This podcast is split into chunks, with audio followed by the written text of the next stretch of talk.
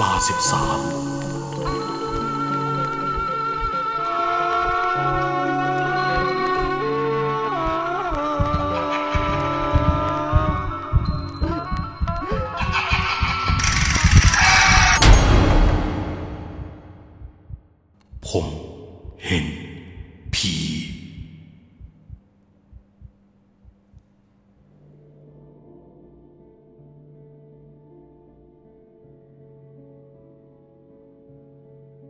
เรื่องนี้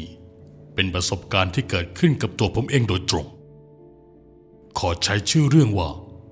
ผมเห็นผีก็แล้วกันนะครับ ที่ใช้ชื่อนี้ เพราะว่าเมื่อไม่กี่ปีมานี้ ผมกลายเป็นคนที่มีสัมผัสที่หกสัมผัสที่หลายคนไม่อยากมี และถ้าเป็นไปได้ ผมเองก็อยากลบความพิเศษนี้ ออกจากตัวเองเหมือนกัน จะเริ่มเล่าเลยแล้วกันนะครับ ผมชื่อตอง ผมเป็นนักกีฬาโรงเรียน หลักๆเลยคือกีฬาว่ายน้ำรองลงมาเป็นวอลเลย์บอล และเมื่อช่วงวัย 17 ปี ตอนเรียนอยู่มปลาย ผมได้เป็นตัวแทนโรงเรียนไปแข่งกีฬาว่ายน้ำแต่โชคร้าย ผมดันประสบอุบัติเหตุทางน้ำในขณะสอบทำให้มีอาการบาดเจ็บที่ดวงตา หลังจากนั้นครูแซมซึ่งเป็นโค้ชสอนว่ายน้ำก็รีบพาผมไปหาหมอ ผลปรากฏว่า ผมมีอาการบาดเจ็บที่ดวงตา แต่ไม่ได้รับความกระทบกระเทือนมาก จะมีแค่อาการที่ยังเจ็บ และเคืองตาอยู่ เพราะถูกน้ำกระแทกเข้าย่างจัง หมอจึงห้ามมาให้ผมเล่นมือถือ ที่สำคัญในระหว่างนี้ ผมต้องปิดผ้าปิดตา พื่อไมาให้โดนแสง และเชื้อโรคเข้าตา ระหว่างนั้น ผมกระทั้งไม่ได้แข่ง และไม่ได้เรียนอยู่เป็นอาทิตย์เลยครับ รวมถึงพลาดลงแข่งว่ายน้ำในครั้งนั้นไป จนตอนนั้น ครูแซมต้องไปหาคนลงแข่งแทนผม และคนที่มาแทนผมก็คือมอส หนึ่งในเพื่อนสนิทของผมเอง ระหว่างนั้นผมต้องพักรักษาตัวอยู่เป็นอาทิตย์ ปกติแล้วผมอาศัยอยู่กับโน พี่ชายเป็นคนเดียว ส่วนพ่อแม่ท่านทำงานอยู่ต่างประเทศครับ ไม่สะดวกกลับมาเยี่ยมและดูแลผม พี่โนเองก็ต้องไปเรียนทำให้ช่วงเช้าถึงห้าโมงเย็นผมต้องใช้ชีวิตอยู่เพียงลำพังในบ้านตัวเอง อธิบายให้ฟังสักนิดนะครับ บ้านของผมเป็นบ้านสองชั้น มีรั้วค่อนข้างสูง ซึ่งวันแรกของการปิดตา พี่โนก็ทำเชือกผูกโยงไปตามจุดสำคัญต่างๆ เพื่อให้ผมสามารถใช้มือสาวไปตามเชือก ตามจุดที่จะเดินได้โดยไม่เกิดอันตราย โดยเริ่มต้นจากโซฟา เชื่อมไปทางห้องน้ำจากห้องน้ำโยงเชือกต่อไปยังตู้เย็นที่อยู่ในครัว โดยระหว่างนี้ ผมจะใช้ชีวิตอยู่แค่ชั้นล่างเท่านั้น ผ่านพ้นแบบนี้จนกระทั่งเข้าวันที่สี่ของการปิดตา ผมได้ยินเสียงเคาะประตูดังขึ้นครับเฮียโน่เหรอ ทำไมมาเงียบๆ ไม่มีเรียนเหรอ ผมหิวน้ำ เข้าไปเยืนผมหน่อยสิ พี่โนไม่ตอบ แต่ก็พอเดาได้ว่าเขา เพราะเขามีกุญแจอยู่แค่คนเดียว สักพักก็มีเสียงวางแก้วน้ำลงที่บนโต๊ะ เฮียวางแก้วไว้ตรงไหน ผมพยายามควานหาแก้วน้ำอย่างช้าๆ แต่พี่โนหวังดี รีบคว้าที่ข้อมือของผมไว้ แล้วหยิบแก้วมาใส่ไว้ในมือผม สิ่งที่ผมผิดสังเกตก็คือ อุณหภูมิที่มือของพี่โน ซึ่งมันเย็นผิดปกติ เย็นจนผมสะดุ้งตกใจ แต่เมื่อจับที่แก้วน้ำที่เย็นจัดมาก ผมก็คลายความสงสัยลง ผมถามอีกว่าทำไมถึงกลับมาเร็ว พี่โนไม่ตอบอะไร เขาจับมือผมมันตัดที่ข้าวกล่อง ที่ซื้อมาให้ผมกิน ผมคิดว่าเขาทะเลาะกับเพื่อน คงไม่สบายใจ เลยไม่อยากเศร้าซีเลยกินข้าวและนอนพัก พอประมาณหนึ่งทุ่มพี่โนก็เข้ามาปลุกให้ผม ลุกขึ้นมากินข้าวอีกครั้ง ผมลุกขึ้นมาอย่างงัวเงีย และถามเขาไปว่า ซื้อข้าวตั้งแต่เมื่อไหร่ พี่โนก็ตอบกลับมาว่า แวะซื้อมาแถวหน้ามหาวิทยาลัย เรียนเสร็จตอนเกือบหกโมงเย็น ก็เลยแวะซื้อ ผมก็เอกใจ บอกว่าเห็นกลับมาตอนบ่าย คิดว่าวันนี้จะไม่มีเรียนแล้ว พี่โนก็ตอบว่า ตอนบ่ายพี่จะกลับมาได้ยังไง ในเมื่อพี่ติดเรียน แล้วทำไมคิดว่าเป็นเฮีย ผมสายหน้า จากนั้นเราก็เงียบใส่กัน จนรุ่งเช้าของอีกวัน พี่โน่ไปเรียนแล้ว ก็แวะกลับมาส่งค่ายผมอีก ทุกอย่างเหมือนเดิมเมื่อวาน ผมพูดด้วย เขาก็ไม่ตอบ จะได้ยินแค่เสียงเคาะประตู เปิดปิดตู้เย็น และเสียงรินน้ำลงแก้ว วันนั้นผมจำได้ดีว่า ไอ้ที่ผมคิดว่าเป็นพี่โน่มาตลอด ความจริงแล้วมันไม่ใช่เลยครับ ผมอึดอัดที่เขาไม่คุยด้วย เลยลองสแกนมือถือ แล้วใช้ระบบเสียงโทรออกหาพี่โน เป็นการหยอกเขา โทรศัพท์หาเยโน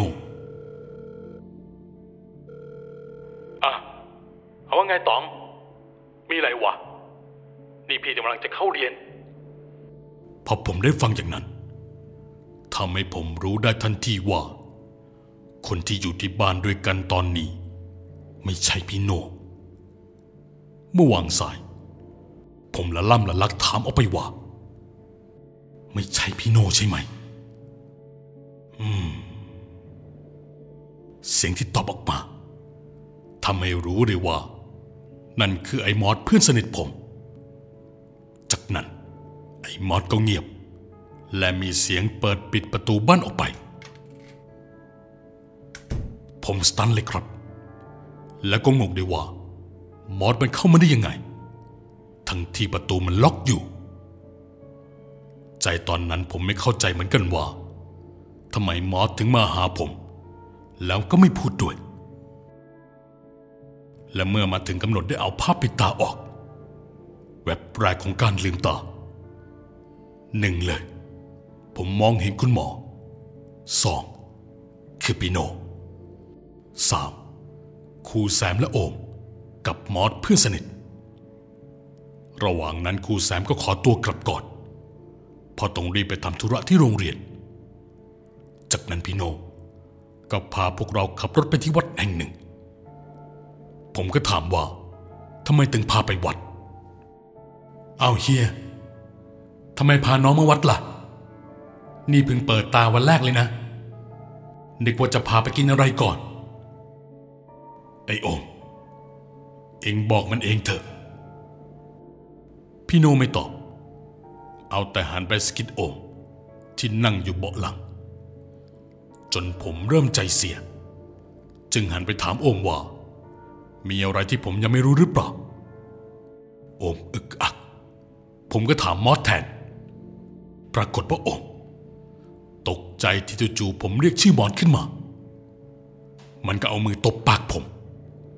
ผมก็พังงะเลยครับ ตอนนั้นก็หันไปหาทั้งโอมทั้งมอดแต่ผมเห็นแค่โอมนั่งอยู่เบาะหลังคนเดียว เฮ้ย ไอ้มอดมันลงไปตอนไหนวะทำไมข้าไม่ได้ยินเสียงปิดประตูวะพอผมพูดออกมาแบบนั้น โอมรีบบอกว่าอย่ามาล้อเล่น เพราะตอนเนี้ยเราอยู่งานศพของหมอด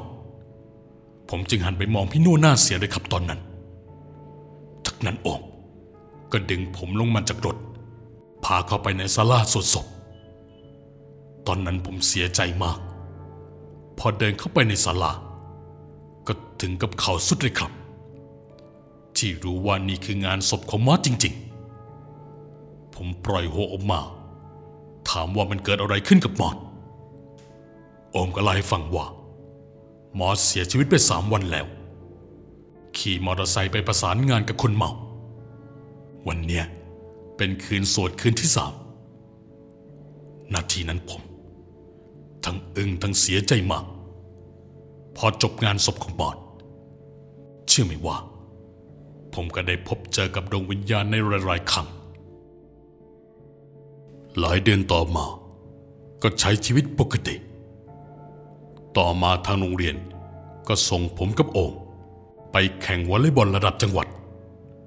ผมก็รีบตอบตกลง เพราะครั้งก่อนพลาดแข่งว่ายน้ำบวกกับไม่อยากอยู่บ้านคนเดียว เพราะช่วงนี้ พี่โนติดเที่ยวกลางคืน บางคืนเขาก็นอนค้างห้องเพื่อน และเอาตรงๆเลยนะครับ ผมกลัวผีไอ้มอสด้วยแหละครับ คือนึกถึงวันนั้น วันที่ผมปิดตา แล้วมอสมันมาหา มาจับมือในวันนั้น มันยังหลอนไม่หายเลยครับ เราฝึกซ้อมกันอยู่เป็นเดือน ก็ไกลถึงวันลงแข่งจริง ซึ่งจะมีครูชาติและคู่นอนไปคอยคุมทีมด้วย พวกเราต้องไปแข่งกันที่จังหวัดอุบลราชธานี และต้องไปเก็บตัวก่อนแข่งจริงหนึ่งวัน ที่เราไป เป็นโรงเรียนแห่งหนึ่งซึ่งอยู่แถบชนบทของอุบลราชธานี ให้ทุกคนคิดภาพตามนะครับ โรงเรียนนี้ยังมีการเรียนการสอนอยู่ แต่วันที่เรามา ตรงกับคืนวันศุกร์ซึ่งเป็นคืนวันโกนพอดี พอมาถึง ก็มีครูโรงเรียนนี้ พาไปดูอาคารที่เราต้องนอนกัน ซึ่งเป็นอาคารไม้ชั้นเดียว แถมเก่ามากๆ แล้วฝั่งประตูเปิดปิด จะตรงกับต้นไทรขนาดสี่คนอบ เพื่อนทุกคนเห็น ก็ลูบแขนไปตามกัน ตอนนั้นก็ต่างพากันทึกทักว่าที่นี่เฮี้ยนน่าดูพอเราช่วยกันกวาดถูห้องเพื่อจะนอน ครูชาติก็บอกให้รีบไปอาบน้ำพอต้องรีบตื่นไปแข่ง สุดท้ายความซวยมาเยือนครับ มันมีหนึ่งเตียงที่ตรงกับประตู แล้วมันไปตรงกับต้นไทรและผมเป็นคนที่เป่ายิ่งฉุบแผ่จึงได้นอนตรงนั้นด้วยความที่ไม่ค่อยได้เล่นมือถือเพราะหมอยังห่วงเรื่องแสงของจอโทรศัพท์ ก่อนนอนผมก็จับมือถือขึ้นมา เพราะอยากเสพโซเชียล แล้วมือถือผมมันติดฟิล์มใสทำให้สามารถมองเห็นเงาสะท้อนมาได้ ตอนนั้นทุกคนเขาเล่นมือถือไปไม่มีอะไรคุยกัน ปรากฏว่า ผมเห็นใบหน้าของใครก็ไม่รู้ เอาคางมาเกยที่บ่าจังหวะนั้นก็พยายามขยับมือถือไปมาพื่อที่จะได้มั่นใจว่าใช่ใบหน้าคนจริงไหม ปรากฏว่าชัดเลยครับ ใบหน้าและรอยยิ้มที่ฉีกกว้างนั้น เหมือนรู้ว่าผมมองเห็น ด้วยความตกใจ ผมปามือถือลงพื้นแล้วใช้มือข้างที่นั้นปัดไปตรงช่วงบ่า ข้างที่เห็นว่าเธอคนนั้น เอาคางมาเกิด แต่เชื่อไหมว่า มือผมดันไปปัดถูกหน้าคนจริงๆ ทั้งที่หันไปมองก็ไม่ได้มีใครอยู่ตรงนั้น ตอนนั้นผมทำให้เพื่อนโกไปด้วยเลย พอรุ่งเช้า ครูชาติก็เข้ามาตำหนิบอกว่าเมื่อคืนคุยกันอะไรเสียงดังไปถึงห้องครู เพื่อนต่างก็กลัว เพราะรู้อยู่แก่ใจว่าผมเห็นอะไรมา แต่ครูก็ไม่เชื่อที่ผมเล่าพอขากลับ เราก็ต้องมานั่งรถตู้กลับ แต่สายตาเจ้ากรรมดันมองไปยังต้นไทรและเห็นเป็นเงาตะคุ่มตะคุ่มยืนแอบมองมา เขาโบกกวักมือเรียกให้ผมกลับมา ตอนนั้นผมรีบวิ่งขึ้นรถเลยครับ ผมไม่ได้เล่าอะไรให้ใครฟังนะ แต่ในรถ มีแต่คนทักว่าได้กลินเหม็นตลอดทาง พอถึงบ้านโอมก็ขอมานอนค้างบ้านผมด้วย เพราะยังไม่อยากกลับบ้าน ผมก็ว่าดีเลย ยังกลัวๆเรื่องที่เจอที่อุบลพอเรากลับมาถึง ก็พลอยหลับกันไป ตื่นมาอีกทีก็เป็นเวลาบ่ายสอง เพื่อนก็ขอนอนด้วยอีก มันบอกไม่มีใครอยู่บ้านมันหรอกคืนนี้ ประจวบเหมาะกับที่พี่โน เดินออกมาจากห้องน้ำพอดีพี่โนถามว่าเป็นอะไร กลางดึกหิวอะไรปานนั้น เห็นลงมาหาอะไรกินในครัวตั้งหลายรอบ ผมก็หันไปถามอมว่า เป็นเองหรือเปล่า ที่ทำอย่างนั้น โอมสายหน้า เราก็พยักหน้าให้กัน เพราะโอมมันเริ่มรู้สึกว่า ผมสัมผัสกับเรื่องพวกนี้ได้ พูดจบ พี่โนก็เดินขึ้นไปนอนต่อบนบานตอนนั้นผมเริ่มได้กลิ่นเหม็นเน่าลอยมาเตะเข้าที่จมูก เดินตามหาอยู่สักพัก กลิ่นนั้นก็หายไปครับ ก็นั่งทำกันบ้านหน้าจอทีวีต่อจนสามทุ่มโอมบอกว่าให้ผมไปอาบน้ำได้แล้ว หมักหมมทั้งวัน จนตัวของผมมีกลิ่นเน่าลอยออกมา ผมก็ก้มดมตัวเอง แต่ก็ไม่ได้กินอะไร เข้าใจว่าเพื่อน อาจจะแค่แซวจากนั้นผมก็เข้าไปอาบน้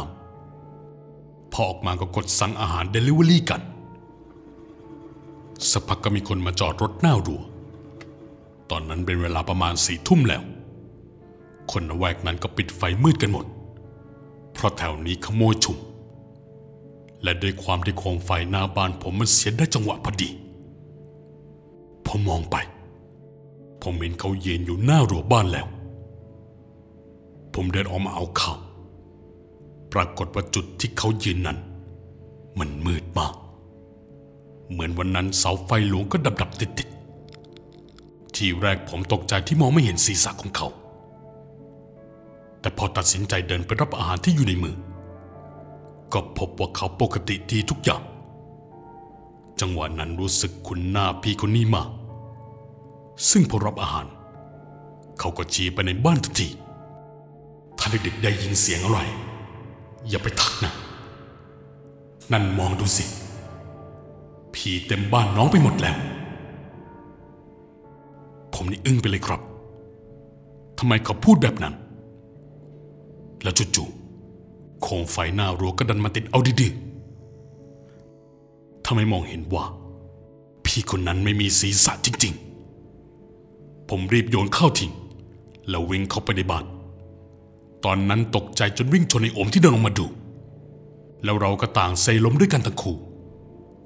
ตอนนั้นก็ชี้ไปทางนอกบ้านด้วยความหวาดกลัว ช่วยด้วย คนมาส่งไม่มีหัว พูดอะไรวะ ใครไม่มีหัว ใจเย็นดิไอ้ตอง สักพักเราทั้งคู่ ก็เห็นว่าคนขับมอเตอร์ไซค์มาจอดที่หน้าบ้าน ผมจึงเดินเข้าไปใกล้ๆ ก็เห็นว่าเป็นคนส่งอาหารอีกคน ผมจึงรีบเช็คแอปพลิเคชัน ที่กดสั่งเดลิเวอรี่ไป ปรากฏว่าในแอปเพิ่งขึ้นว่าคนขับมาถึงแล้ว แต่คราวนี้เป็นคนทรงจริง ๆ ไม่ใช่ผีพอโอมรับอาหาร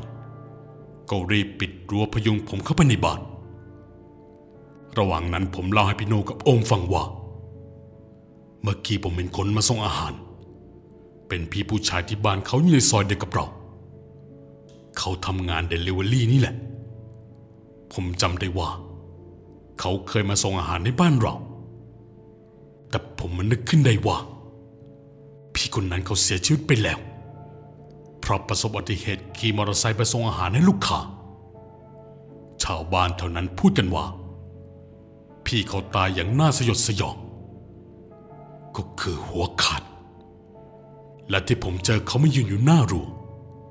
คือดวงวิญญาณพี่เขาเอง พี่โนบอกว่า พี่คนนั้นเขาคงมาเตือน ผมฟังไว้ก็ดี เพราะเขาคงเห็นอะไรในบ้านเราจริง ๆ ก่อนเข้านอน เราสามคนก็พากันสวดมนต์ก่อนนอน และตั้งใจว่าจะไปทำบุญให้สัมภเวสีที่เจอมาคำพูด บวกกับภาพที่พี่คนนั้นหัวขาดยังคงติดตามผมอยู่ทุกวันนี้ ตั้งแต่ประสบอุบัติเหตุทั้งดวงตา ผมกลับต้องกลายเป็นคนเห็นผีไปโดยปริยาย โดยที่ผมเองก็ไม่รู้ว่า มันจะแก้ไขยังไงได้แต่ที่ผมเจอ มันยังมีอีกหลายครั้งเลยนะครับ ถ้าหากวันไหนมีเวลาว่างอีก เพื่อนๆก็คงจะได้ฟังกัน และเรื่องราวทั้งหมดก็จบลงเพียงเท่านี้